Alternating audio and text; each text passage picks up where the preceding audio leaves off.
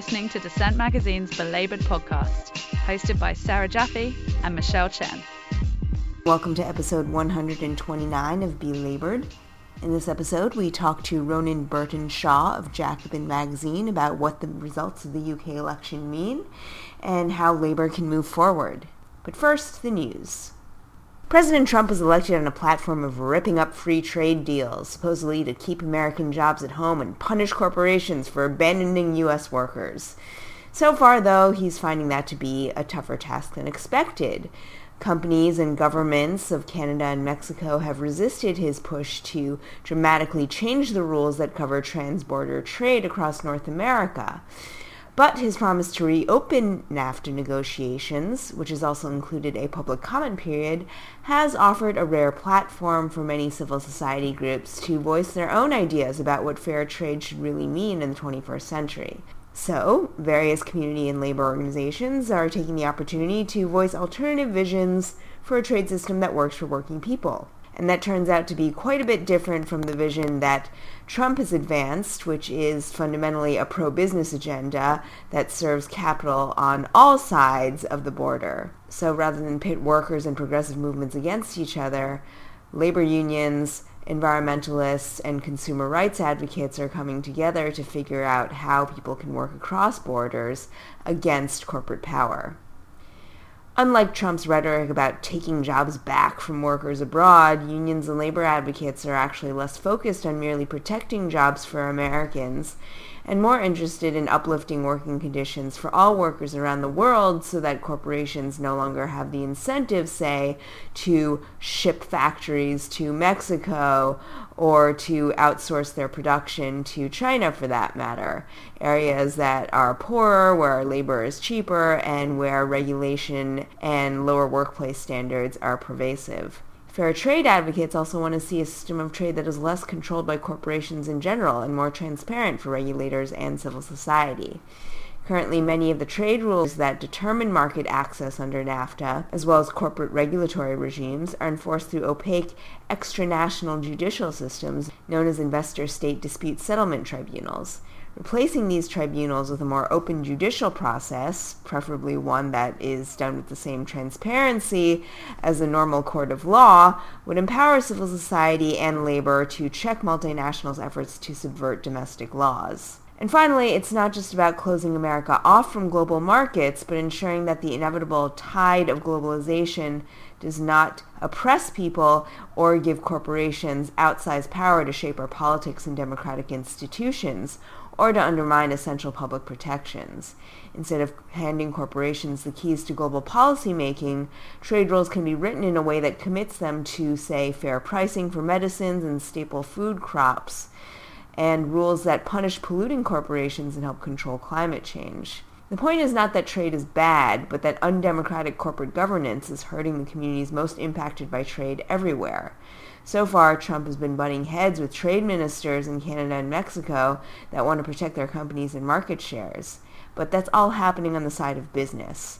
If workers, environmentalists, consumer rights advocates can cross borders and form a united front, and if NAFTA is reopened in a really democratic sense, we can finally get a seat at the table that empowers everyone on all sides of the border, except for the multinationals who have always rigged the game against us.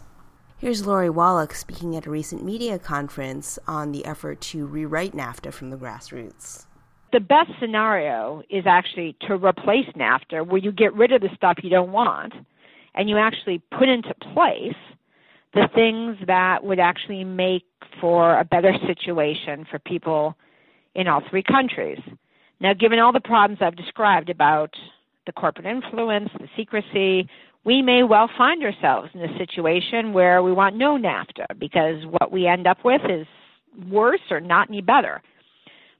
But we should push for that thing which is our vision of what actually we're, we're not the isolationists. We're not the people who say screw the other countries. We're the people who say there should be global rules to contain corporate power. Corporations should not be containing government power through investor state. Rather, international agreements should make sure there are rules in a global economy that are a global floor of decency. Just like nationally, we have minimum standards for the environment, for food safety, for wages. We now have global corporations and a global economy and no floor. So if, and there are reasons why, even though it seems counterintuitive, if there is an opportunity to try and push forward our vision of how you actually could use international rules to bring up standards, let us make that demand. Let us contrast politically what a good agreement that really would work for working people looks like and measure what the Trump administration gets. And if it doesn't add up, then we go all out to make sure it doesn't get enacted. And if it doesn't add up and it isn't something we want, then we start pushing to get rid of the old NAFTA, which, by the way, is what President Trump said he would do if he couldn't make a deal that's much better for working people. After one false start in the House, the Republicans are pushing forward with their version of, quote, healthcare reform, and you should picture that with the biggest air quotes I can possibly make. As we discussed a few weeks ago, the House of Representatives passed its version of the, quote, American Health Care Act, a bill that would take away health insurance from 24 million people, revoke the expansion of Medicaid, turning it into a block grant, remove individual health insurance subsidies, allow insurers to cap maximum coverage once again, and on and on and on. Notably, the bill would even affect those with employer provided insurance, allowing for caps on that too. It's a bill so bad that after whipping votes for it and celebrating its passage through the House in a Rose Garden ceremony, Donald Trump himself has apparently decided that it is, quote, mean and told the Senate to make it, quote, more generous. We have no idea what they're doing on that front at the moment, though, because their bill is being written behind closed doors. And Democrats have apparently been holding off on going nuclear on them, whatever that would mean, because they wanted to get bipartisan sanctions on Russia. Right. Major newspapers have mostly not been reporting on healthcare, possibly because there isn't much to report, I suppose, but activist groups are urging their members to act, to call the Senate, to hold sit ins and die ins, to get in the way as much as possible. The next few weeks are crucial. On the upside, in both California and New York, there are single payer bills on the move. California State Senate passed their single payer bill, though it is still a long way from passage. But let's not forget that if this monstrosity gets passed through Congress, it will have a real body count. By many measures, women have managed to advance themselves through higher education by leaps and bounds over the past half century. In some ways, they've surpassed men, since more women proportionately are attending college and getting degrees these days. But there's one important way that women are falling behind in higher education, and that goes back to the economic gender inequality that we see throughout the rest of society. A new study by the American Association of University Women shows that women carry more of the student debt load than men, a total of about two-thirds of the total 1.3 trillion plus pile of student debt weighing down college students and graduates today. On top of carrying two-thirds of the debt, women tend to earn significantly less than their male peers once they enter the workforce. So not only do they graduate owing more, but they struggle harder to earn enough to pay all that back. They tend to carry the debt burden for longer and fall further and further behind in the rest of their careers as a result. This undermines their overall economic security and can affect their entire working lives all the way through to retirement. This burden impacts women's lives and family work-life decisions in the long and short term. According to the study, women with college degrees working full-time make 26% less than their male peers, which leaves women with less income on average to devote to debt repayment. Due to student loan debt burdens, women are then more likely than men to experience financial difficulties covering their basic needs. 34% of all women, 42% of Latino women, and 57% of black women who were repaying student loans said they were unable to meet essential expenses within the past year. It's both insulting and tragic that women who have jumped through all the hoops, who've done the right thing, who have studied hard all their lives, end up getting punished for seeking a higher education. When women are saddled with more debt and they earn less coming out of college, that makes college all the less worth it. It's sad that in an age when education is seen as the great equalizer, women end up paying more for it for the rest of their lives. Currently, many people across the country are calling for tuition-free college. That's not just an issue of opening access to higher education and improving the long-term economic outlook for more young people overall. It's also a way of getting at gender inequality. And it's a way of equalizing opportunity in a real way between men and women so that between genders, people can start life really on the right foot and advance their intellectual and economic outlooks on a level playing field.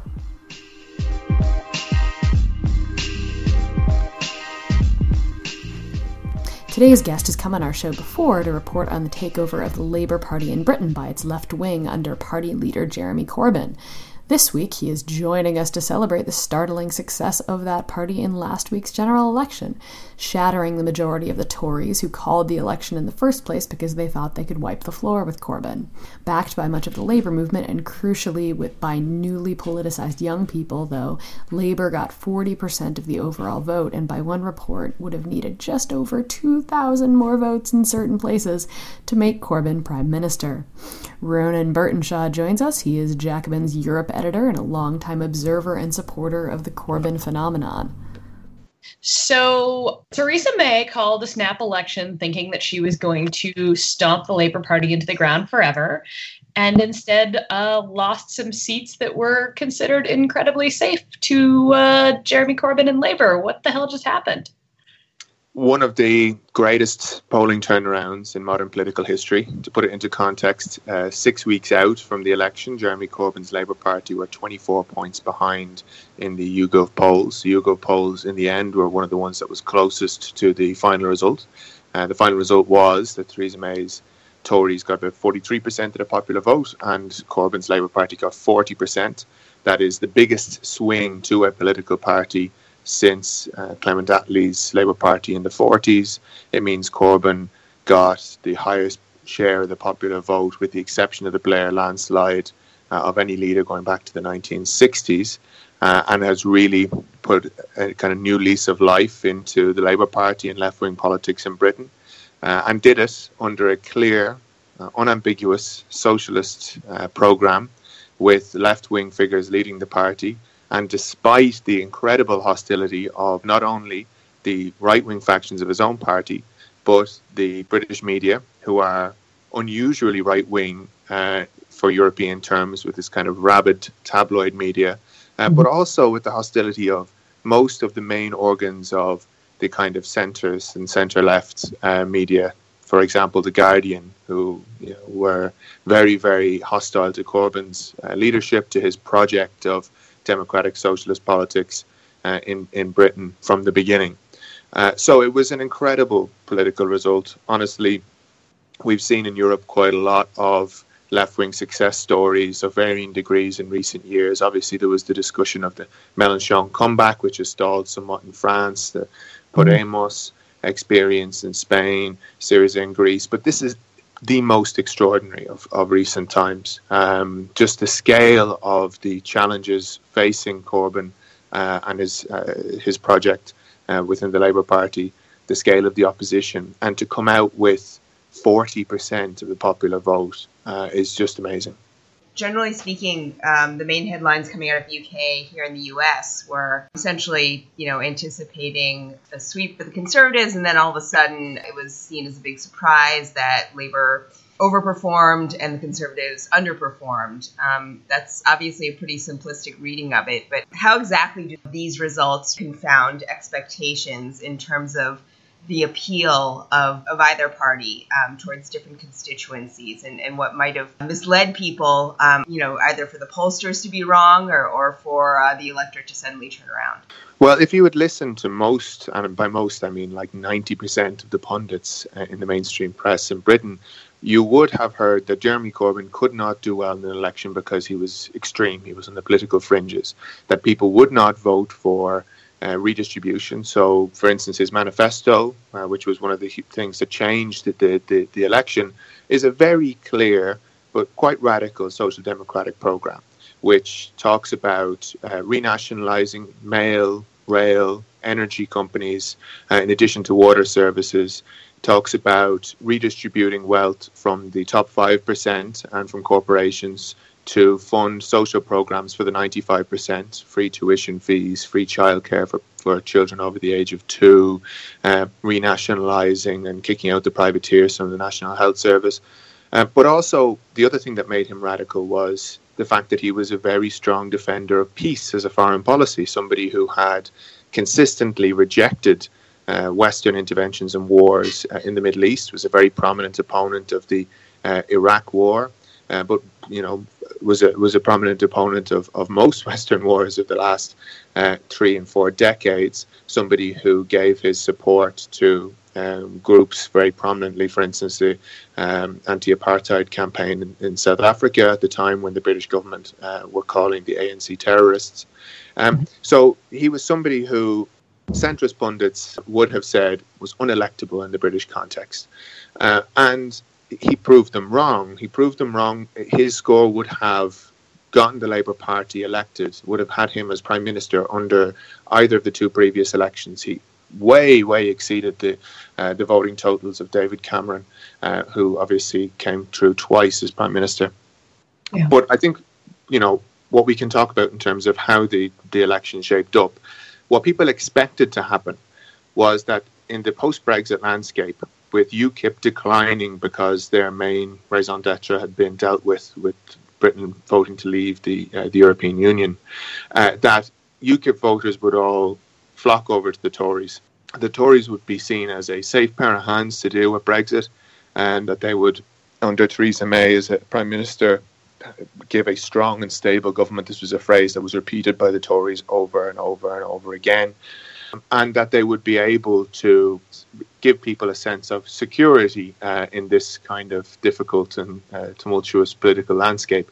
What actually happened is that uh, Theresa May's government uh, was exposed, uh, that this narrative of their strength and stability uh, and safeness as, a, as a governing party was a myth that actually they were uh, quite a narrow uh, constituency. That's who they represented. Their manifesto, when it came out, had very, very prominent blunders, like, for instance, a social care policy that implied they were going to make elderly people uh, sell their houses in order to pay for care. Um, they were defending the the record of uh, of cuts which they had brought in since uh, since 2010, uh, and promising really a further uh, distribution of redistribution of wealth from ordinary people to the uh, to the elite. They were pursuing a hard Brexit, which was, as Jeremy Corbyn would say, proposing to turn Britain into a bargain basement economy with low corporation tax, low regulations, low workplace rights, and that did not actually uh, stand up well under the scrutiny uh, of an election campaign because it doesn't represent the majority of people and their interests. And what we did, what we ended up seeing is that the Brexit vote, which was you know widely interpreted as simply some a kind of nationalist, xenophobic uh, uh, vote, has layers to it. An awful lot of it was people who were deeply disenchanted with the political status quo and the establishment, and really unexpected levels of, of uh, UKIP, former UKIP supporters, ended up uh, going to back Jeremy Corbyn and the Labour Party. Um, and that in key seats in the in the north uh, managed to, to hold the Labour Party. And then another thing happened, which is Jeremy Corbyn's politics of hope, the idea that the future can actually get better than the past, that we can redistribute wealth from the tiny elite which runs society to the majority and improve people's living standards resonated. It resonated with people, uh, young people in extraordinary numbers who came out to vote and supported uh, the Labour Party in historically high numbers. And it also resonated with middle-aged people who had taken on you know, responsibilities of having a house and the difficulties of uh, of having a job with you know lowering uh, workplace standards and stagnant wages and so on in the British economy today. And we're no longer willing to simply accept that the Tories were as good as it could get and decided no on the day actually that they were going to come out and vote for the Labour Party and, and have hope that things could get better rather than be constantly voting out of a fear um, of what might happen if they if they didn't uh, accept the mainstream media's narrative. And another thing that seemed to surprise pundits and pollsters uh, was that um, the Brexit question was not as huge a factor at the forefront of voters' minds as maybe some had anticipated. Um, you know, maybe the media played up Brexit as a factor um, in a way that wasn't really factoring into the day to day sort of bread and butter calculations of the average voter. So, to what extent was was Brexit kind of a non-issue, or, or maybe just subsumed by these, you know, just more localized economic grievances that you were just talking about? Well, Corbyn's Labour Party managed very well to change uh, the nature of the debate of the election. Yes, it was scripted. Um, this is why Theresa May called it. She called it on the basis of Brexit, that this is going to be an election that would deliver her a majority that was big enough to negotiate with confidence a hard Brexit uh, for for Britain. But Jeremy Corbyn changed that narrative, and this is the important thing, I think, a vindication of fighting left wing politics as opposed to this kind of um, centrist politics that says you always have to triangulate. If a centrist leader of the Labour Party had gone into this election, we could have expected that they would try to uh, pose the whole question as who would be better to uh, conduct the Brexit negotiations, that they would have gone in making huge concessions over uh, immigration, uh, that they would have decided that Brexit was the only topic of debate, and so there's no point really in putting forward a radical social programme, and they would have ended up not motivating huge numbers of people who are disenchanted at their living standards. Uh, and then, of course, when the terrible terrorist attacks occurred, rather than coming forward and saying what Jeremy Corbyn did, which was brave and which was right, which is that our foreign policy contrib- is a contributing factor in uh, the rise of terrorism and particularly of groups like Islamic State, um, they would have turned to a kind of authoritarian security narrative which would have suited the Tories down to the ground. The truth is, you change the narrative in campaigns by being clear about what you stand for and fighting for it, being articulate on it, and then managing to mobilize large numbers of people who are willing to defend your vision. The idea that we can win from the left anymore simply by being a lighter shade of what the right is does not work. It's been proven now conclusively uh, in elections in, in Europe. Uh, and I think what happened with Jeremy Corbyn and the Labour Party uh, is clear. They didn't end up, of course, with the highest share of vote, but we now know the polls after the election make very clear uh, Jeremy Corbyn in the latest poll the Labour, and his Labour Party are leading by six points over the Tories, the first poll after the election, uh, because the whole pendulum of British politics has swung in the other direction. And it's swung that way only because people were willing to outline a socialist vision to get pummeled for doing it for two years, but to stand by it and then to really win people over to it in the course of an election. Yeah, so you've come on our podcast before to talk about all of these battles within the Labour Party. Um, for those people who didn't maybe listen to those or don't remember, give us a little bit of background on the last couple of years and all of these fights. Yeah, well, so Jeremy Corbyn won the leadership of the Labour Party in September 2015. It was really unexpected. He didn't even expect to win it. He'd put himself forward as a candidate of the left just so the left could get a vote to show that it was still kind of present uh, in the Labour Party. And then in the aftermath of the electoral loss in 2015, a huge number of people were motivated to try to do something differently. They were not willing to accept what was the narrative of why Labour had lost in 2015, which was pushed really hard by the centre and right wing of the party, which was to say, we lost because Ed Miliband was too far to the left. And the only way to get back is for us to put in place some kind of centrist uh, political leader. And Corbyn's camp were not willing uh, to accept that logic, and just as well. Um, so huge numbers of people, particularly young people, flocked to his campaign um, and propelled him to the leadership of the Labour Party. Um, that then saw the first avalanche of members into the party, and the Labour Party grew into being a, a party of about 400,000. Um, but then from the beginning, Jeremy Corbyn was undermined from within his own party um, and from outside, from the mainstream press, with a historically uh, negative campaign. There really hasn't been anything like it against a major political leader in British history. Uh, and then also from parts of the state. I mean, very quickly uh, after he had won, there were generals, um, former generals from the British Army on the uh, on BBC News saying that uh, there could be a mutiny if uh, if Jeremy Corbyn tried to implement his pro-peace foreign policy. So there was obvious, very, very deep uh, reaction against uh, what he was proposing. That went on for quite some time. There were, you know, uh, leaks daily within the Labour Party. The party uh, full-time staff tried to undermine him. The most of the parliamentary Labour Party just outright disrespected him as leader. were engaged in a constant campaign of sabotage. Uh, and that then culminated um, after the Brexit referendum. So in summer of 2016, there was the referendum on leaving the European Union. Uh, Jeremy Corbyn argued against Brexit and campaigned. Uh, but within a couple of hours of the vote's result coming through, it was clear that there was going to be a coup against his leadership in the in the Labour Party. People were blaming him for the fact that Britain had voted that way, which was ludicrous because the same number of Labour supporters had voted to remain as the SNP supporters. Um, but there was a coup uh, against his leadership, uh, an attempt to overthrow him, which was rejected by the membership. There was a campaign within the Labour Party to try to exclude as many people as possible. There was, you know, purges of Labour Party members, and there was really an attempt to stitch the whole thing up by the right of the party, but they failed. And in the course of that campaign, the party membership exploded again, up over half a million, which makes it the largest social democratic party in in, uh, in Europe at the moment.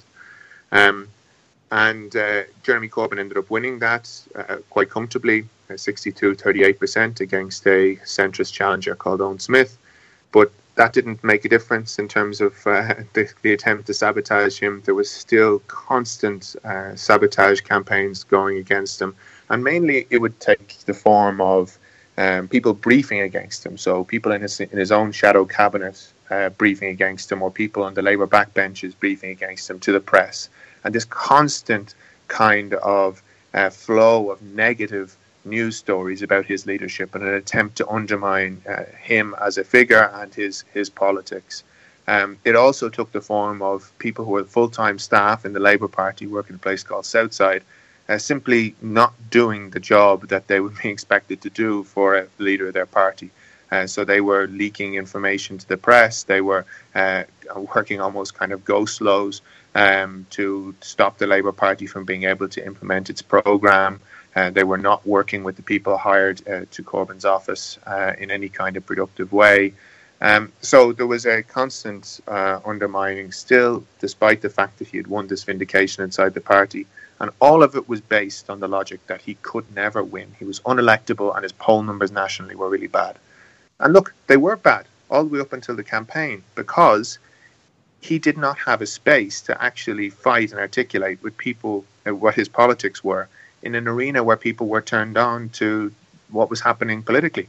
This is what the campaign offered. The campaign offered um, a platform for Jeremy Corbyn to come forward, make his case where he was strong, mobilizing large numbers of members out in communities, going to big rallies, taking Theresa May uh, on in the uh, in the in the press, there was a, an enforced kind of uh, moderation. So there's uh, certain standards that apply to the broadcast media in times of the elections, which don't apply outside of that, and that undoubtedly helped them as well as a kind of moderating force on their constant negative coverage.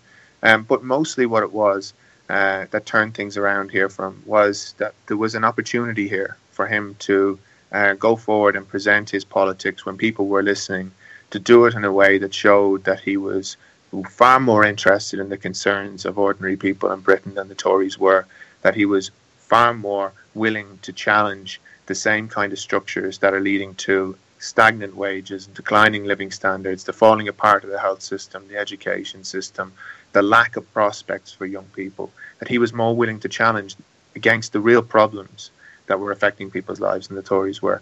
And when you do that, and you do it uh, in a, in a clear way, and it's not so filtered by a hostile media uh, during a time of a campaign, well, then people see it and they respond. So it's sort of interesting.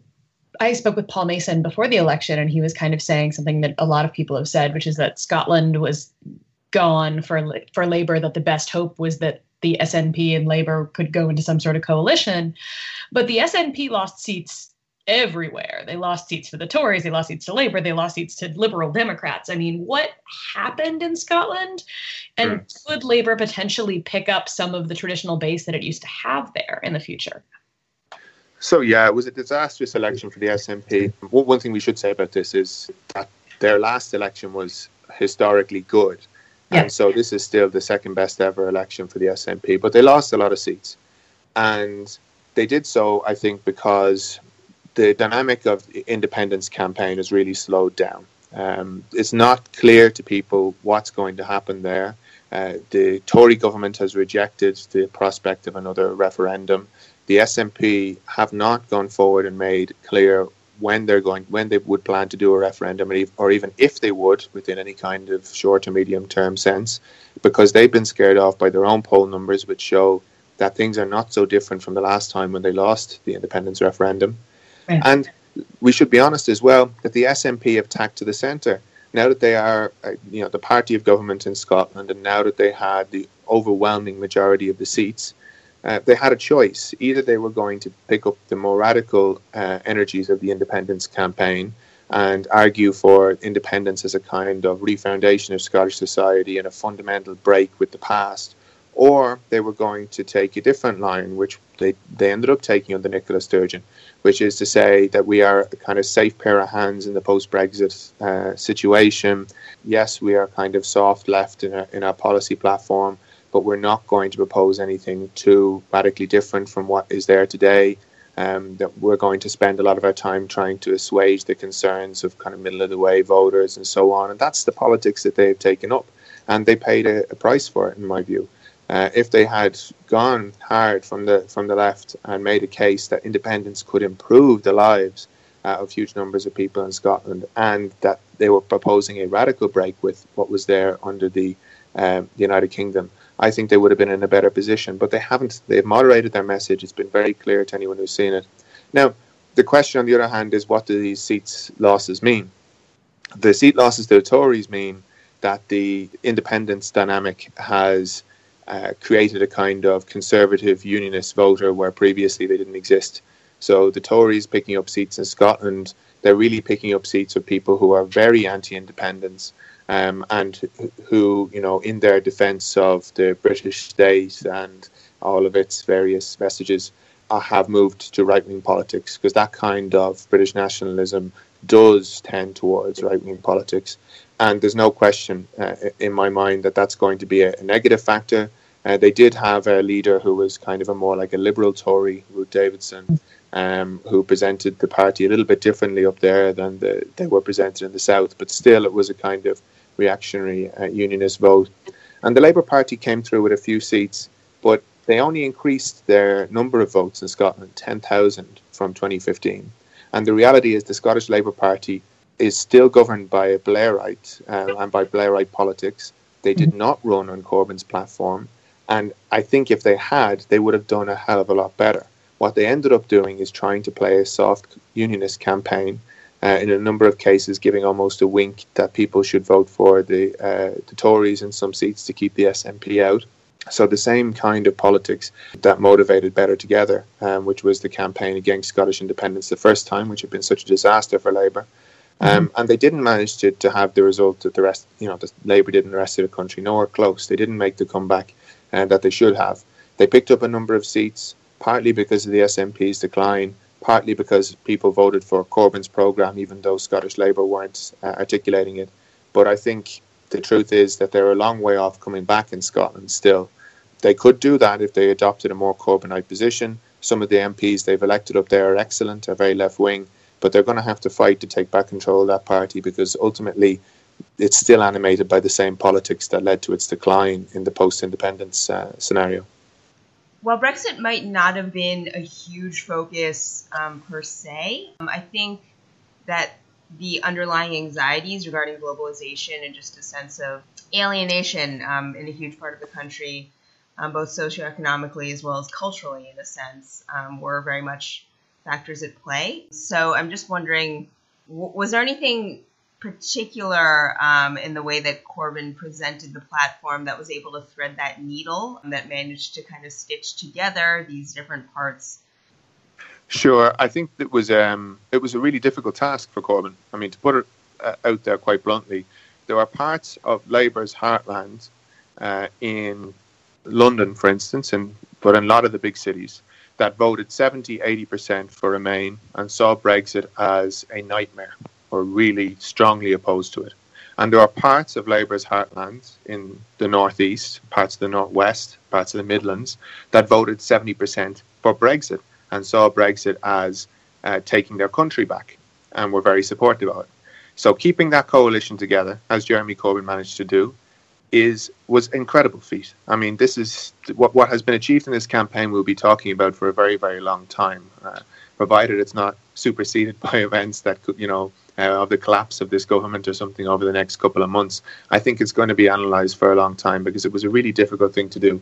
My view on how they did it is that yes, they changed the conversation from uh, Brexit as this kind of abstract discussion into actually what kind of society are we looking for. So if you had asked those Labour Party supporters who backed Brexit, were you backing a programme that dismantles the NHS, that cuts wages, that means declining living standards and more money going to the rich? They would have said no we're not. We're backing a different kind of program. We're, we're looking to see uh, us taking our country back and a kind of, probably a kind of nostalgic view of where Britain was with the welfare state uh, back into the 90s, the 80s, 70s, and so on. That was the kind of uh, feeling that people had about what taking our country back uh, meant. A little, you know, more control back to a time when, for instance, if you were living in uh, northeast England, you had a job that was fairly stable. You were probably in a union. If something went wrong, you had some control over your life there. You had somebody from the same class background as you in the local council. If something went wrong, they would be more responsive to your needs. That you had some kind of strong, organized political force that could intervene to give you some power in your community over your prospects moving forward. I mean, that was the kind of taking back control that most of the Labour Brexit voters would have wanted. On the other hand, of course, you had people who were really militantly opposed, particularly in the big cities, to Brexit.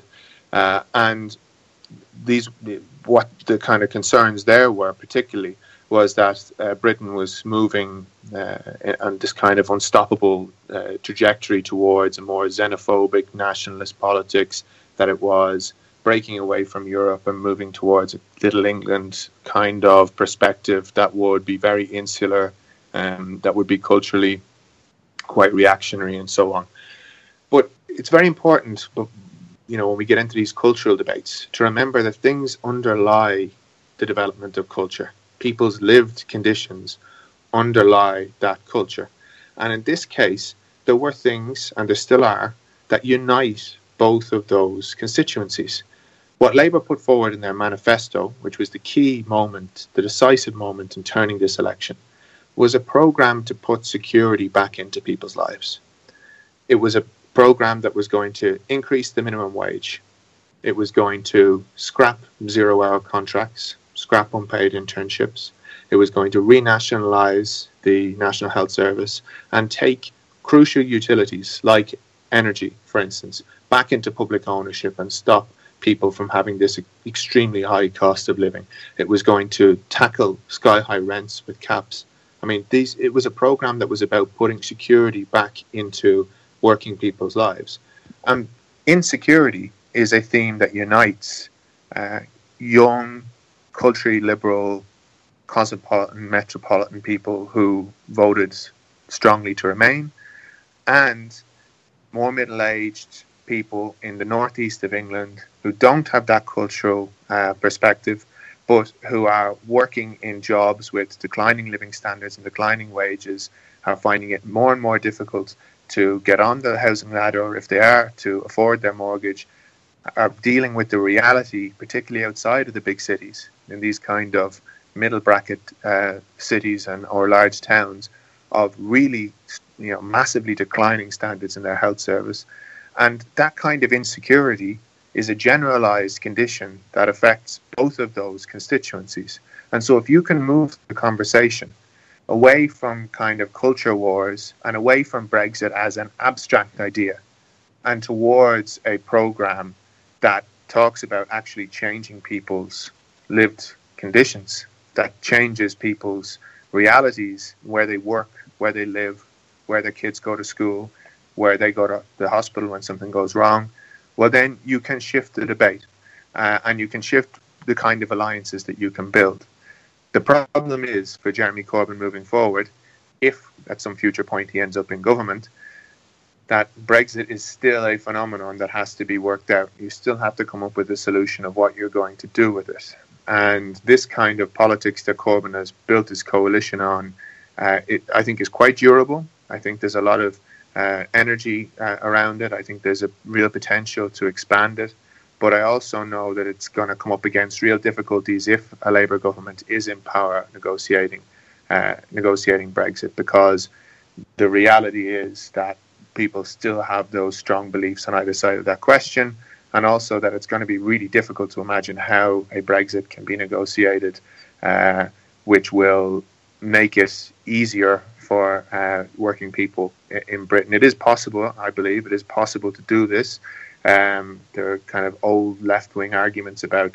Uh, so people like Tony Benn would have made about you know being able outside the European Union to more easily take control of national industries, to more easily control investment and so on. But it's a very difficult path to to to walk today. So uh, that's the challenge moving forward. But in this election, they managed to bring together a coalition that even people like me would have said beforehand was very very difficult to do in, in terms of moving forward, I mean, to be fair, like, you know, Corbyn had been pretty consistent in his sort of leftist critique of Brexit from the beginning, but what about on an issue like free movement, you know, where you actually have like real people, you know, i.e., immigrants, who are actually, you know, within the British polity right now, um, whether or not they can actually vote. These are issues and, and, people with rights that need to be dealt with up front. I mean, now that the forces of Brexit have been unleashed from all sides of the political spectrum, how is he going to you know, put it back in the bottle, I guess. Well, there's an open debate um, going on at the moment about this question of, of free movement, and um, and Corbyn's position. A lot of people on the left disagreed with it going into the election. Within the context of Brexit, it was probably a, good a position in that regard as as uh, could have been put forward. But what basically what he was uh, what he was saying was that uh, large companies who uh, are hiring people who are coming into to Britain are going to have to have collective bargaining agreements. So it was a it was a kind of moving around uh, the uh, totally free movement or, or, not free movement question into well, what kind of uh, positions are people going to be in as workers when they move into the country? So it was moving uh, towards arguments that say. Well, what we need to do is prevent undercutting, prevent people being exploited in extraordinary fashions because they're migrant workers and so on. And so it was taking a trade union based approach to the question of migration. That what we're going to do is insist that larger companies have to have collective bargaining agreements in place in order for things to be better for migrant workers and also better for uh, communities where, for instance, major company, multinational corporations in Britain um, have been engaging in undercutting. Uh, I don't think it's a perfect response but it was one that again managed to hold the, the coalition together. It was not a, it was a, like a very clear uh, defense of migrants' rights, and he did this numerous times during the campaign. Uh, particularly saying that anyone from a, an EU country who was already in Britain would have their rights uh, to stay without any question. Um, obviously, he's also, as a Labour leader, gone to Calais, um, where there was that terrible uh, migrant camp um, that the French government had uh, put in place, people living in really awful conditions um, and defending refugees' rights.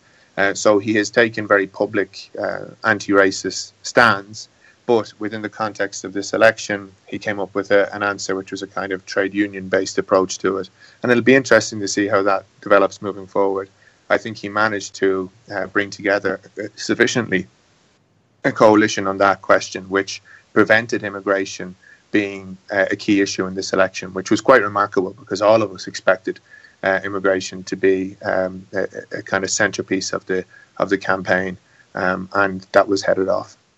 Speaking of that, let's talk a little bit about the role of organized labor. Unions did back Corbyn when other people did not, but one of the articles that I read at Salvage sort of noted that the Corbyn campaign and the Corbyn success was a resurgence of class politics that didn't come along with a resurgence in organized labor.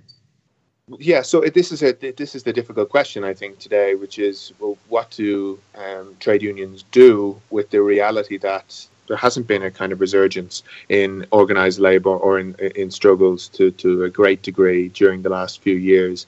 Do you simply accept that terrain and say, we're going to move further to the right. We don't believe that you know working people are interested in uh, fighting back, or do you come up with strategies that try to uh, move around the obstacles that are there, and they're very real obstacles, by the way. You know the kind of atomization of the workforce, the prevalence of zero-hour contracts, um, the huge turnover, kind of churn of workers that goes on, particularly amongst young workers. That means it's very difficult to hold people into unionized positions. I mean, the the changing landscape of work does make it very difficult for trade unions, and I don't think those of us on the left should be, you know, hammering them for finding that new uh, terrain difficult. Um, but obviously, there's a lot that still uh, should be done um, and that hasn't been done by uh, the trade unions to look at their own uh, policies in terms of improving organising and building worker power. Uh, but in supporting uh, Corbyn, it, it's very clear that trade unions have opened up a whole new avenue uh, for political trade unionism, which is potentially going to be very beneficial moving forward. Corbyn and McDonnell have proposed sweeping new pro trade union laws uh, including compulsory uh, negotiations of collective bargaining with larger corporations. Uh, by contrast to the Tories, who are passing a trade union bill that was going to decimate the uh, organising capacity of trade unions uh, in Britain, um, they proposed extending workers' rights to uh, areas like, for instance, for this, the self-employed, um, so they've moved the whole conversation of trade unionism into a more uh, into an area that's going to make it easier for unions to organise and to fight into the future. They pledged to ban zero-hour contracts and ban unpaid uh, internships. Um, there's a they pledge to increase uh, the minimum wage. All of these things are going to make it easier for trade unions to organise moving forward, and that, that's a real vindication of trade unions backing left-wing politics it shouldn't become a substitution for them uh, organizing themselves and moving into a, uh, a space where they can uh, take advantage of the uh, real need for um, workplace organizations to improve people's living standards today. But yeah it's it's quite clear um, to if you look at this context where Corbyn was backed by major unions, uh, Unite being one of them, but you know huge numbers of unions, the communication workers, the bakers, the firemen, the huge numbers of unions were reliably uh, supportive of Corbyn during his entire period. Um, if he now gets into government as prime minister, they're going to find it easier on day one to organise and to win fights because of the political stance they've taken. So I wanted to dig a little bit deeper into the platform. You wrote about um, one of the parts that you saw as the sort of most radical, the most forward looking. I'd love for you to talk about that a little bit more. Well, for me, the thing that's most radical about Corbyn's uh, manifesto is, yeah. yeah. I mean, it's the it's decommodification. I know this is a word that um, isn't really out there in, in, in politics at the moment, but what it means is this: that Corbyn's manifesto uh, takes the most radical part of social democracy, which was the idea that you make things universal, public, and free at the point of access. That you effectively take key parts of people's lives out of the market and you change fundamentally their relationship to them. So you do this with healthcare, you do this with uh, energy, uh, you do this with the nationalizations of public transport and so on. That's the kind of more radical aspect of social democracy. What Corbyn was doing um, was doing this in areas like childcare, so provision of free childcare, um, the provision of free uh, university with the scrapping of tuition, um, the National Education Service, which was going to remove huge ranges of, of fees people had to pay uh, in education. He was renationalising the health service, which was going to really change uh, the way people in Britain interacted with the NHS, which is such a fantastic thing, this big and uh, successful public uh, health service, but which successive governments, not only the Tories, but the Blairites, uh, had been chipping away at for a long, long time, introducing privatizations, introducing new fees that made it more and more difficult for people to, to access it. Uh, he was going to change that. And he was also going to um, fight in the workplace to change things as well. So if you think of the what, what the impact is, for instance, of um, the basic kind of floor of workplace rights he was going to impose, they were going to mean that people did not have to spend so much of their time uh, in work. It was going to mean that people had more money uh, at, at, at the end of the week, which meant that the whole pressure uh, on them to constantly give more concessions in the workplace to their boss, to constantly work longer hours with less guarantees and so on was going to be changed. So it was a, a tipping of of class power back uh, away from capital and, and to labour. Um, and in that sense, he was picking up the most radical aspects of uh, of social democracy, um, the ones that, even though they weren't, uh, you know, moving towards a, a point of um, of uh, uh socialist um, reform just at that moment, they were opening doors that could very easily move down that direction. And in addition, one of the other things that they did is they produced a document um, during the course of this campaign, which talked about uh, alternative uh, kind of forms of ownership, uh, which is really quite radical. So, what the manif- the doors the manifesto opened around nationalizing things, making them public, free at the point of access, universal, was then to be taken a further step. So they produced a, a, an exploratory document um, which outlined different ways other than private ownership that key parts of the economy could be owned. Um, there was nationalization, but nationalization was not to be left there. It was made clear in the document that this was insufficient and that actually people who worked uh, in the nationalized sections of the economy should have power over their workplaces uh, and that you would have to democratize as well as take things into public ownership. There was talks about cooperatives. There was talk about uh, municipal and community-based uh, ownership. So really, huge numbers of questions about the fundamental architecture of the economy were being thrown open by Jeremy Corbyn's Labour Party uh, with this manifesto and with the ideas they were introducing along with it. So it was, you know, to be understood that the manifesto that was put, being put on the table, if it was achieved with the power of a massive movement behind it, which we saw on the streets of huge parts of, of Britain, with a mass membership party, with active campaigning and mass rallies and so on, that this shouldn't be the end. You go in, you win a manifesto, you fight along with the movement to uh, introduce it, and then you say, well, this is only the start. Actually, we need a fundamental change of the way this economy uh, is is structured and the way in which power and wealth are distributed, uh, and that we can continue this fight moving forward. So it was putting things on the horizon that are really valuable They're going to be remembered by people and fought for real alternatives that now seem possible that didn't only a few weeks ago. Uh, that ch- will change politics in Britain for a very long time. In the post uh, election kind of digesting of the exit polls, youth was a huge factor and, in many ways an underestimated one. Are there any particular strands of the campaign tactics or strategies that they used here to really bring out the youth vote? Well, it's worth saying that in Britain, uh, this young generation, if you look statistically, is the worst set of any generation going back 100 years. It's going to be the first generation to have worse living standards than their parents. Uh, there is there's been a massive decline in wages. There's been a massive decline in workplace security. People are a long way from being able. I mean, the, just you know, the, the prospect of being able to buy a house and so on has moved so far into the distance for so many people that it very often seems like there's kind of endless work with very little to hope for and aspire for at the end of it. Uh, and then there was also the lumping of these enormous, uh, well, what seem in European terms, enormous student debts, so by far the highest in Europe, uh, onto their shoulders by the coalition Conservative Liberal Democrat government.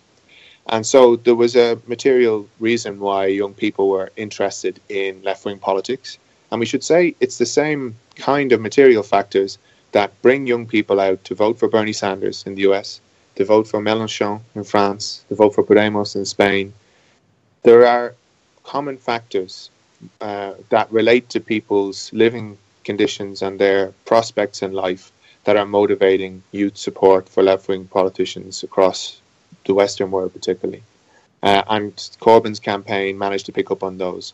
Obviously, there were specific aspects of his program which appealed to people banning zero hour contracts, unpaid internships, scrapping tuition fees, uh, making it easier for people to rent by imposing rent caps. I mean, there was huge numbers of things that would have improved the conditions of, of young people. But, you know, it would have improved them as workers. It would have improved the conditions of everyone who is in those conditions. It wasn't just aiming at young people as young people, it was recognizing that today young people are disproportionately in disadvantaged positions in the economy and are working longer hours for less pay and will benefit from a left wing program. And so people responded to that. But there's also the cultural thing, um, which is that young people did respond very, very strongly to the idea that somebody was in politics who has had the same principles throughout their entire political career, who is not out of, uh, in politics to make money or uh, out of some kind of ego-driven crusade, uh, but who genuinely seemed to be in it because of the principles that they believed in and had held even when they were unpopular, that they were going to take on major projects like trying to fight back against uh, the kind of drive to war that we get so often in the West and to stand up for real humanitarian foreign policy. Uh, that kind of stuff did resonate with people. In addition, it has to be said to the concrete work of organizing a, a, narrative that would appeal to young people that was done by different groups. Momentum, the very kind of youth focused Corbynite uh, wing of the Labour Party, produced excellent videos breaking down uh, his policies into everyday scenarios. Like, say, for example, they produced one of a pub owner and what it would mean uh, to embrace austerity or uh, to pursue more left wing policies um, produced ones in workplaces. You know, what would the difference be under a Corbyn government if you were working in these various places? Um, they ran a really effective uh, online social media campaign uh, with a lot of viral content that was widely shared. Uh, there was also, uh, I think, an awful lot of kind of spontaneous um, youth involvement through things like the cultural scene. There was the Grime for Corbyn campaign, so the most vibrant and dynamic music scene in Britain, um, which is kind of like British rap music, Grime. Um, the leading figures of that came out overwhelmingly for Corbyn. They're young people uh, uh, based in the big cities, uh, and a, a, lot of them from ethnic minority backgrounds, um, who would have cited things like Corbyn's really strong and consistent anti-racist politics in Britain, his support for anti-apartheid um, campaigning in uh, in South Africa, his support, consistent support for the Palestinian cause, as uh, reasons why they uh, why they backed him as well. So there were a number of reasons, but I'm one of those people who says underlying all of those is people's lived conditions. You know, if you uh, are facing a reality of declining living standards, with prospects becoming more bleak for you moving forward in your life, if the aspirations you had for what you were going to do seem to be more and more encroached upon by uh, really difficult workplace environments, by uh, difficulties in accessing basic services, uh, by not having enough money at the end of the month, well, then you're more likely to vote for a program that is trying to take those things on, is trying to really challenge the social ills that we face. And that's what Corbyn offered. And he did it in an unapologetic way from the left which should be a lesson to all of us internationally that if you fight for things that will really improve people's lives, they will respond. People, you know, there's this kind of um, very elitist attitude to politics that is put forward by lots of parts of the mainstream press that takes a kind of miserable view of society and people's response and thinks that people only respond to political programs based on some kind of uh, reactionary instincts that they have, um, and that populism is something that is, you know, destined to end up on the right with figures like Donald Trump. Well, it's not. Uh, you guys know in the States that it's not because you saw the outcome of the, the Bernie Sanders campaign, the incredible come from behind campaign that he ran. And now in Britain, in even more difficult environments, with the entire media relentlessly against him, with most of his own party against him, with nobody believing that he could do it, putting forward a clear socialist message, managed to get 40% of the vote uh, and basically double um, the share of the vote over just a six week campaign.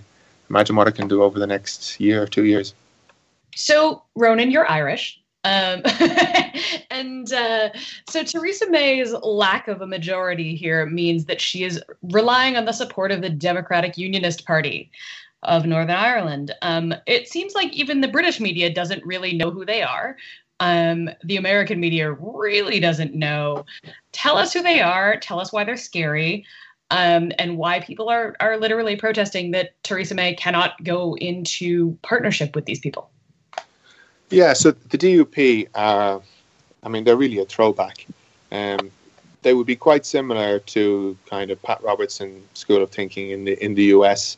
Um, a reactionary party, which is really anti-LGBT rights, really anti-women's rights, opposes abortion, um, which are uh, you know, very strongly socially conservative with a Bible bashing tint to it. You know, don't believe in, um, for, for an awful lot of their uh, members of parliament, don't believe in evolution. Um, kind of uh, are very, very strong about trying to impose religious doctrine at the educational level and across society. Um, and obviously, they represent a particular community uh, in the north of Ireland. Um, so they are the party of Ian Paisley. It was not always the case that they were the party of the unionist community in Northern Ireland, but as the peace process has gone on, um, they became that party. They've taken over the space of the UUP, the Ulster Unionist Party, and are now the dominant force in uh, in unionist politics in the north. Um, and they echo the worst parts of, of that tradition. There are lots of different parts of that tradition, but the worst parts of them, the ones that are kind of most uh, supremacist, that are kind of most nationalist, um, that had the most bigoted views of, of Catholics, um, of people uh, in in the north who were uh, not part of of that uh, community, um, and so there being you know a presence in this government, and it looks like there'll be some kind of deal negotiated. Uh, probably a minority government with with support um, as it goes, a kind of um, exchange deal with the uh, with the Tories. Uh, that would be a difficulty for Theresa May because they are wildly out of step with majority British opinion. I mean, whatever has been said about Britain and British people um, in the wake of the Brexit vote, people should remember that Britain is a society that has become much more progressive in its social attitudes. Um, that is quite a different place um, from the one where the Tories in the 60s, for instance, were able to run um, really vile uh, anti-immigrant campaigns on a mass scale. They still do it. They still do it about refugees. They still do it. Um, Theresa May herself had these kind of anti-immigrant bans going around. But there were times when mainstream right-wing British politics um, were was you know aligned to extremely racist uh, um, politics and views in a way that it, it is less so, uh, far less so now and British society as a whole is a lot more socially progressive than it would have been. So they will be way out of step with British public opinion, um, and there will be a weakness continuously for uh, Theresa May. But it, it, reflects where the Tories are going, which is that as a you know right wing political party, they are moving into a space uh, which is increasingly reactionary. This was clear in the period after Brexit when Theresa May made you know speeches talking about how uh, extremely nationalist speeches for Western European politics, talking about how you know uh, if if you are not proudly British, you're going to be a citizen of nowhere. Um, and talking about the kind of uh, obviously she talked about people who are opposing a hard Brexit as saboteurs. Um, that kind of politics is obviously going to continue with the DUP. They have a particularly right wing agenda. Uh, they, you know, their leading figures have said particularly nasty things. It was a very prominent one um, not so long ago where uh, Peter Robinson, when he was still leader of the DUP, uh, a couple of years ago, um, made a very famous comment about not being willing to trust uh, Muslims uh, in, in Northern Ireland. And then when he was pushed on it, he said, "Well, he might trust them to go to the shop for him, but you know, nothing beyond that." It's kind of really demeaning, racist stuff. Um, and they're now going to have a very important role to play in the in the coming government. Um, they particularly hate Jeremy Corbyn because he consistently supported social justice and civil rights in Northern Ireland uh, because he had been a reliable uh, friend of Irish people in Britain when uh, things were very difficult during the Troubles. He backed the Birmingham Six and the Guildford Four campaigns when they were uh, unjustly imprisoned. Um, and of course, he has a relationship with Sinn Féin, um, which goes back to the time when uh, people in mainstream British politics were unwilling uh, to negotiate uh, and to try to move towards a peaceful settlement in Northern Ireland. And Jeremy Corbyn was willing to do that, and he was right before time. But uh, the DUP uh, will remember that. They will remember those positions that he had taken and they will be particularly opposed to Jeremy Corbyn um, as a potential leader. So they will row in behind the Conservatives. They'll do it quite consistently, and they'll try where they can to move the Tories to the right and also to embed their own power in the peace process in Northern Ireland. And so this is where it'll get particularly dangerous in terms of what's happening in the six counties, um, which is that the British government under the Good Friday Agreement has this role, which you know we can debate how much it, really plays it, but it, it it's supposed to at least um, act as a kind of uh, arbiter along with the Irish government of the 26 counties, uh, particularly when there are difficulties about forming governments, um, which there is at the moment. Mm-hmm. Uh, the Northern Irish Assembly is not functioning at the moment.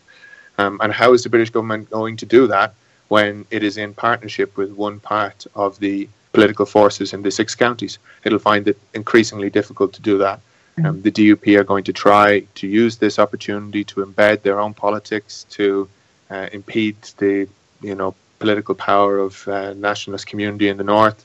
This is a political party which only a few months ago was running kind of caricature anti-Irish campaigns uh, in in the uh, six counties um, against the Irish language and so on. So for them to be at the heart of government, I mean, it's a serious question um, uh, for Ireland. It's a serious question for Britain. Uh, but I do believe, on the other side of that, to look at things more optimistically, I think we should look at this as a narrowing of right wing power, that they have to rely on these kind of antiquated, backward reactionary forces because they can no longer aspire towards the kind of broad social coalition that they believed they could going into this election, where they believed they could win over huge proportions of working class Labour voters to the Tories' really narrow nationalist vision, and they couldn't. And working class people across Britain who were so derided by the mainstream press we were all told were going to end up coming out in their swathes for this kind of agenda did not. And large numbers of them ended up instead coming out and voting for a socialist politician, for a socialist party, and for a socialist future. Even after they were told he was uh, an IRA supporter. Oh, yeah. No, I mean, it, it's incredible because, I mean, during this campaign, as I was saying earlier, there were two really egregious terrorist attacks and I have to say, as somebody who was observing it, I had a feeling in my gut that this was going to be difficult. Not because I had negative views of the British people and how they would respond to these things, but because I did feel that people would become afraid, and that Corbyn's campaign was motivated by hope, and that it would be difficult to make people feel that, having seen the atrocities in Manchester and in London, that they were so vicious, that they were so inhuman, that it would be hard to make people feel that kind of aspiration, um, given those contexts. But they did. They actually responded the other way, which was people responded by saying, you know, we're sick of this. We're sick of this kind of uh, threat. We really do believe that what Jeremy Corbyn said about our wars having given a huge amount of space to groups like the Islamic State to grow is accurate. We see that Theresa May as Home Secretary, cut the numbers of police uh, in a way that did, particularly in regards to community policing, make it very, very difficult for emergency services to respond to the to these kind of uh, to these kind of threats. And I think more than that, people responded uh, by refusing to be kind of bowed by that, and by Theresa May's response, kind of talking about you know uh, shutting down parts of the internet and introducing, you know, cutting the, the waiting times and so on for um, the, the, the limitations to people being detained and all of this kind of authoritarian war on terror rhetoric that we have heard since 2001, 2, 3, and it mm. hasn't made a damn thing better. And people responded against that and said, no, actually, we don't believe anymore that this is a solution to the problem we don't believe that just more authoritarianism at home and more war abroad is going to uh, to solve this. We're willing to listen to Jeremy Corbyn uh, giving us an alternative, uh, and that was really really encouraging because no you know no more should people on the left simply believe that when a terrorist attack happens that we have to get off the pitch and you know our politics is no longer relevant because we can't talk about security questions and so on. No, we can. Jeremy Corbyn gave a really compelling narrative about how this could be challenged with a progressive vision in society that talked about trying to prevent social isolation, talked about trying to rebuild civil society, the institutions which had in previous generations pulled communities together, that tried to prevent growing Islamophobic uh, sentiments from driving people uh, to uh, into kind of uh, reactionary responses. he talked about a really progressive way of dealing with the threat of terrorism. and also, obviously, stopping the interventions abroad, which caused so much suffering and produced so little by way of better societies for people in the Middle East. and we shouldn't anymore roll up into a ball in these contexts and, and you know, uh, simply accept that they're the terrain of the right for them to bludgeon us with nationalist and authoritarian answers. We should get out and say clearly that there are socialist answers to the problems of terrorism and that they involve stopping foreign wars, they involve challenging uh, things like Islamophobia at home, and they involve building better societies that prevent particularly young men from uh, disadvantaged communities from uh, ending up in these kind of situations uh, with the you know the responding to the kind of reactionary politics of groups like uh, Islamic State. So to wrap up, what happens next? Um, Theresa May's government is definitely not strong and stable. So what is the path forward? Well, I think what's going to happen first is we're, we're going to have to see within the coming weeks what this government shapes up like. There will be a conservative led government uh, with the uh, help of the DUP. Uh, it is likely to be a government that tries to move ahead with Brexit negotiations, of course, because that's what's on the table immediately, and not one that seems likely to move away from their hard Brexit vision, which is a kind of bargain basement Britain where uh, workers' rights are cut away, where living standards continue to fall, more power is transferred than ever before into the hands of uh, corporations. Um, so they're going to try and push that vision through. But now, against them, for the first time in quite some time, there's a viable uh, alternative that people responded to in large numbers that offers an alternative path uh, towards socialist politics and a socialist future. And it's one that's in the ascendancy. I mean, Jeremy Corbyn may I think it's it's quite clear that the kind of support he's enjoying at the moment from across the Labour Party won't continue um, because people fundamentally in the Labour Party, a lot of people in the centre and the right of that party just don't agree with his politics. Um, but right now, for the moment, he's in a very strong position and he's going to be trying to undermine the Tories uh, and their ability to move forward with this with this government and he's doing it on the basis of a manifesto of policies that are really popular across the country. Every almost every single big ticket item in his manifesto, when it was polled, uh, had majority support amongst the British population. So he's in a strong position, but it raises real questions. First of all, how much can he rely on this Labour Party? You know, is it going to move forward and get behind the left wing leader, or are we going once again to see continuous leaks and sabotage and undermining? What will the media's response be? All these pundits who are paid a lot of money to get politics wrong all the time, are they going to have some humble pie and form a kind of new perspective on what's possible in politics and what's worth fighting for? Or are they going to go back to this kind of uh, derision that they treated the Corbyn project with for so long? Uh, and and also, can his movement develop? These huge numbers of particularly young people who are mobilised in the campaign, can they be organised into momentum and into the Labour Party? Can they find a way to keep democracy going outside of the windows of elections? Because for those of us on the left, it isn't enough for democracy in these kind of surges to only matter once every few years when you know elections are called from upon high we actually have to be able to build power in the periods in between, which means that the Labour Party is going to have to take seriously its role as a channel for popular democracy, for anger against the Tory government, and for empowerment of the majority against the elite interests represented by people like Theresa May. It's going to have to take seriously the fight at a local community level against every cut. It's going to have to try to step in with radical alternatives, things like uh, providing services uh, where they are needed or support for services where they are needed, um, which can be done at, at, at local levels.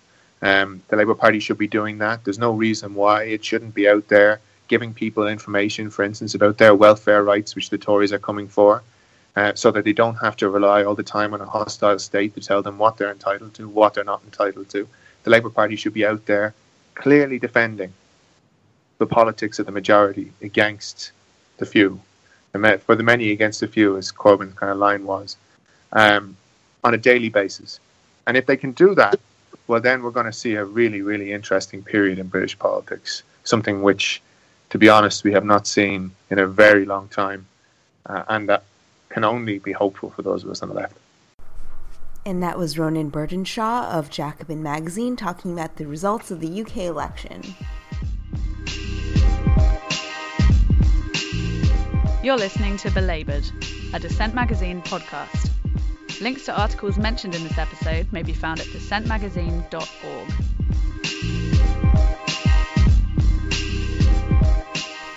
And now it's time for Arg, I wish I'd written that. My pick for this episode is Stop Pretending You're Not Rich by Richard Reeves.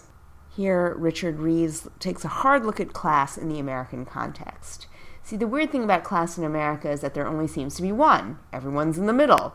Politicians talk about the eroding middle class, the loss of middle class values, restoring middle class jobs. But why, if the middle class is such a dominant force in society, is the country still one of the most unequal in the world? Why is the gap between rich and poor growing larger? Why is it becoming increasingly hard to move into the middle class, and why are more people falling out of it every day? And how can we have such a huge wealth gap if everyone strives to be in the middle? Reeves, as a Brit, puts America's lack of class consciousness in perspective by looking at rich and poor in America through the lens of British culture. The British, unlike the Americans, are under no delusions about class privilege and how it has a way of determining one's station in life, and even that of their children before they've even entered school. No one really ascends to the upper echelons of political power in Britain, for instance, without going to all the right schools, knowing the right people, working the right ladders of the media, and basically uh, commanding a certain kind of privilege in society and to some extent flaunting it. Reeves, who was raised in a middle class family in Britain, a truly middle class home, uh, not the kind of middle class that we see touted in campaign ads here on this side of the pond, understood where he came from growing up, and he grew up with the kind of middle class values that take a hard eyed look at class and confront it head on to overcome the constraints of class in a very real and concrete way. I always found the class consciousness of Britain depressing, he writes. It is one of the reasons we brought our British born sons to America. Here, class is quaint, something to observe and wonder through imported TV shows like Downton Abbey or The Crown. So imagine my horror at discovering that the United States is more calcified by class than Britain, especially toward the top. The big difference is that most of the people on the highest rung in America are in denial about their privilege. The American myth of meritocracy allows them to attribute their position to their brilliance and diligence rather than to luck or rigged system. At least posh people in England have the decency to feel guilty. Well, this is a difficult needle to thread because we don't necessarily want to buy into the reality of class, but we do want to acknowledge how it shapes our everyday lives. We can't afford to ignore the very real impact that class has in our lives, even if it is just a social construct. See, Americans tend to overcome class by simply pretending that it doesn't exist. And in that sense, we end up invisibilizing inequality under the delusion of meritocracy, equal opportunity, being self made, pulling yourself up by your bootstraps, uh, insert cliche here. All of this is framed in language not of class solidarity, but of profound selfishness, that we somehow define our own circumstances and can determine our own lot in life all on our own. And that's the danger of the kind of classness, class politics that we engage in here in America. The idea that Americans can move freely across class boundaries and ascend by virtue of hard work up the income ladder obliterates the role of the state as well as the kinds of inequality, entrenched inequality, that shape our own life circumstances before we're even born. That has to do with race, it has to do with gender, it has to do with immigration status, it has to do with the idea that uh, in America we're not as in control of our economic circumstances as we like to think. While it is true that the super rich are in many ways different from, say, the upper middle class or the middle middle class or the working class, The fact that many people who once lived comfortably at the upper end of the income scale and are now sliding closer towards poverty shouldn't obliterate the myth of class politics or classlessness here in the United States. It doesn't mean the experiences of the working poor and others living amid structural poverty are not fundamentally different from those with better resources, social networks, or educational credentials. Reeves goes on to write Beneath a veneer of classlessness, the American class reproduction machine operates with ruthless efficiency. In particular, the upper middle class is solidifying. This favored fifth at the top of the income distribution, with an average annual household income of $200,000, has been separating from the 80% below. Collectively, this top fifth has seen $4 trillion plus increase in pre-tax income since 1979, compared to just over 3 trillion for everybody else. Some of those gains went to the top 1%, but most went to the 19% just beneath them. What we're seeing is America growing more and more unequal in a number of dimensions, and yet we are blissfully unaware of this because we don't understand where exactly we stand on the hierarchy and how static our position actually is.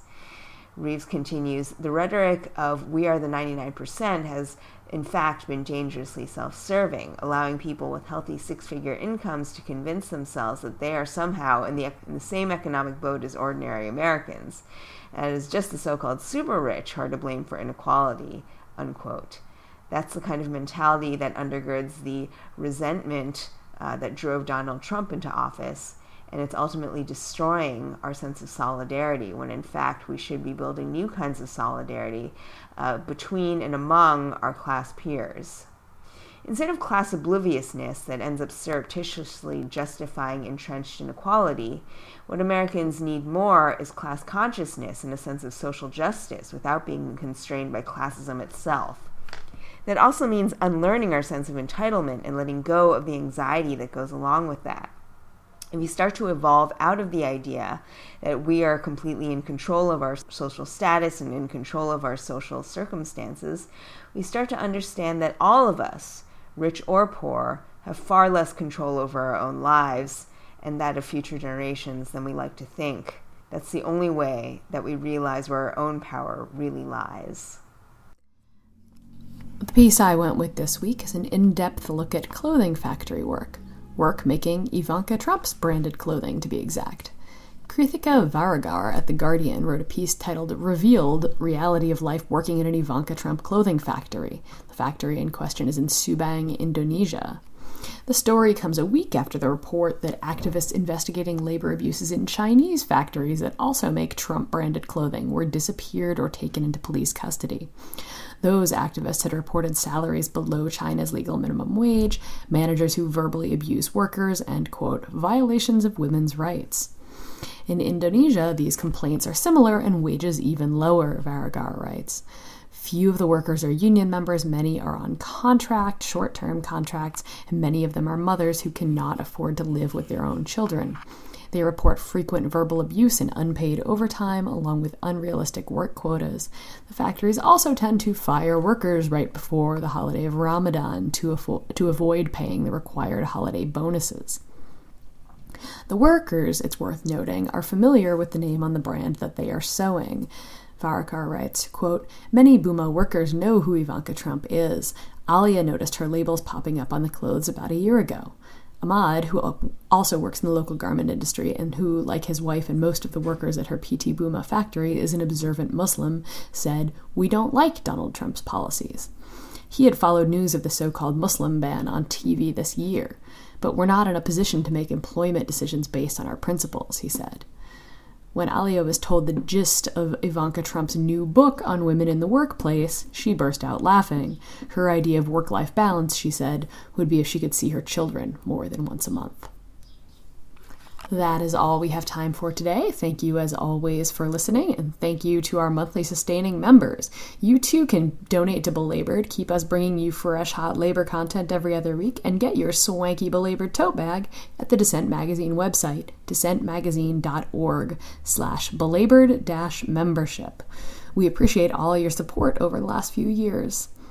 You can always tweet at us at hashtag belabored if you are a labor voter or a student debtor, if you work in factories or in infrastructure, if you have a health care plan affected by the Republican bill. So, you know, that means almost everyone. You can also email us at belabored at dissentmagazine.org. Thank you, and we will be back in two weeks.